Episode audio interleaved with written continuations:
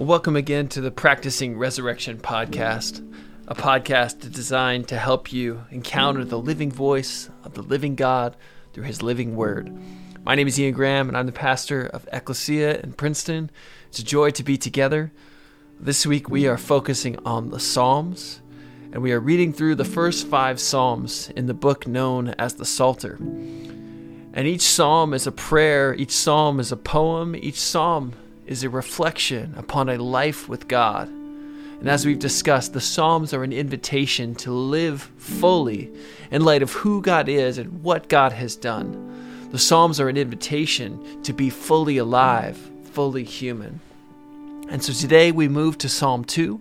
But before we do that, we're going to read a poem from Emily Dickinson. Again, often on this podcast, we will encounter poetry because much of the scriptures are poetry. And poetry invites us to slow down, to slow down the paces of our thoughts, to slow down the paces that we often run at, trying to just absorb content and move on. An encounter with the risen Jesus is not some sort of informational exchange, but rather is the meeting of heaven and earth. It is the slow transformation where we are made new. And so we allow ourselves to be set to its rhythm, its tempo. As Emily Dickinson writes I have a bird in spring, which for myself doth sing. The spring decoys, and as the summer nears, and as the rose appears, robin is gone. Yet I do not repine, knowing that bird of mine, though flown, learneth beyond the sea melody new for me and will return. Fast in safer hand, held in a truer land, are mine. And though they now depart, tell I, my downing heart, they're thine.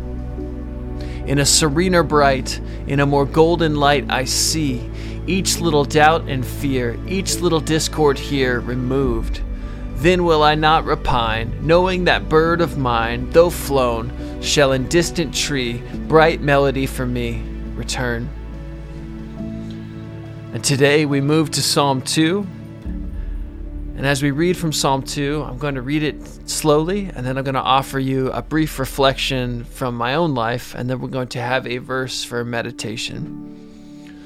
So, hear the word of the Lord from Psalm 2. Why do the nations conspire? And the peoples plot in vain. The kings of the earth rise up, and the rulers band together against the Lord and against his anointed, saying, Let us break their chains and throw off their shackles. The one enthroned in heaven laughs.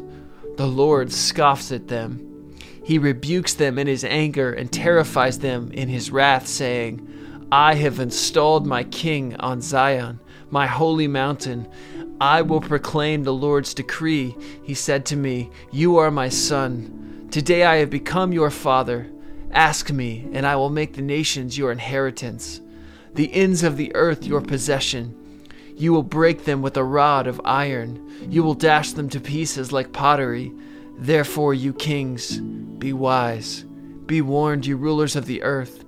Serve the Lord with fear and celebrate his rule with trembling. Kiss his son, or he will be angry, and your way will lead to your destruction, for his wrath can flare up in a moment.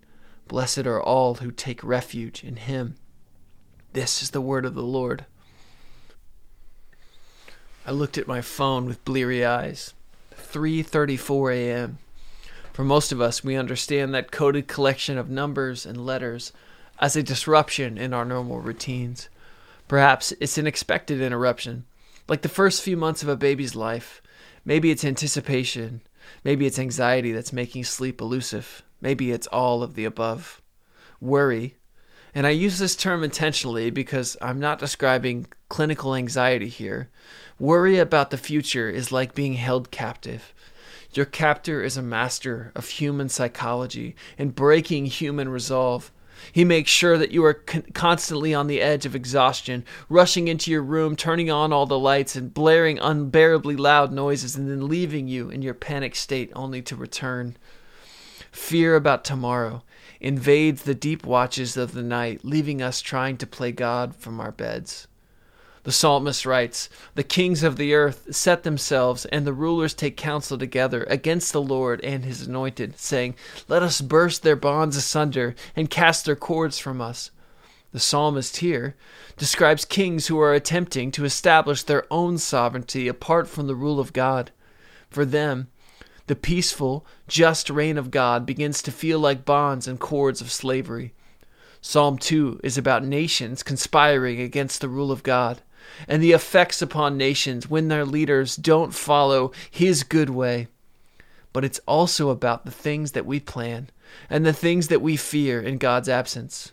Often, our response to the waking nightmares of worry is to plot our own course. We use our imaginations to construct doomsday scenarios.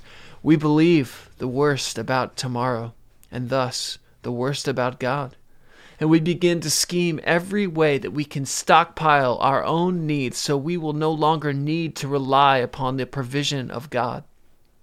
And yet, in the midst of all of our attempts to take the reins, to be yet captains of our own fate, heaven laughs. Heaven laughs because there is nothing that can separate us from the love of God. Heaven laughs at the absurdity of our attempts to manage the affairs of the world from our own beds. Heaven laughs like a parent laughs when a child tells them there are monsters under the bed.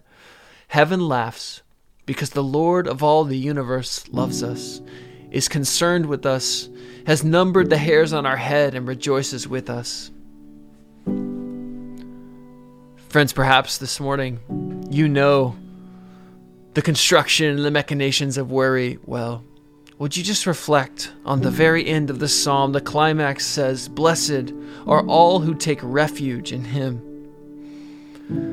Would you just use your imagination?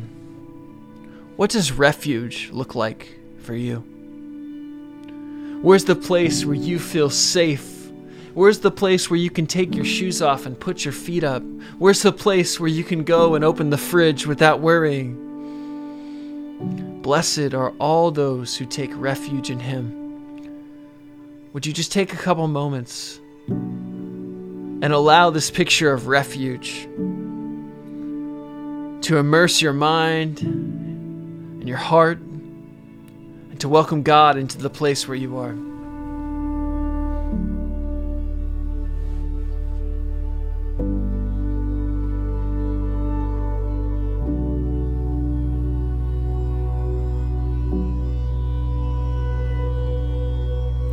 Going to invite you as you go throughout your day, as we've reflected on this psalm, just to carry this picture of refuge with you. To know that as often as you are met with worry, as often as you are met with your own shortcomings, that you can turn to Him again. You can return home like the prodigal running home to his father and find refuge anew. And as we go throughout our day, we go in the blessing and the mission and the com- commissioning of the Lord as He invites us to pray the words that He gave us to pray. And so we pray along with Jesus, along with heaven. Our Father who art in heaven, hallowed be your name. Your kingdom come, your will be done, on earth as it is in heaven. Give us this day our daily bread, and forgive us our trespasses, as we forgive those who've trespassed against us. And lead us not into temptation, but deliver us from the evil one. Yours is the kingdom and the power and the glory forever and ever. Amen. The Lord bless you and keep you. May He cause His face to shine upon you, and may He give you peace. Grace and peace to you.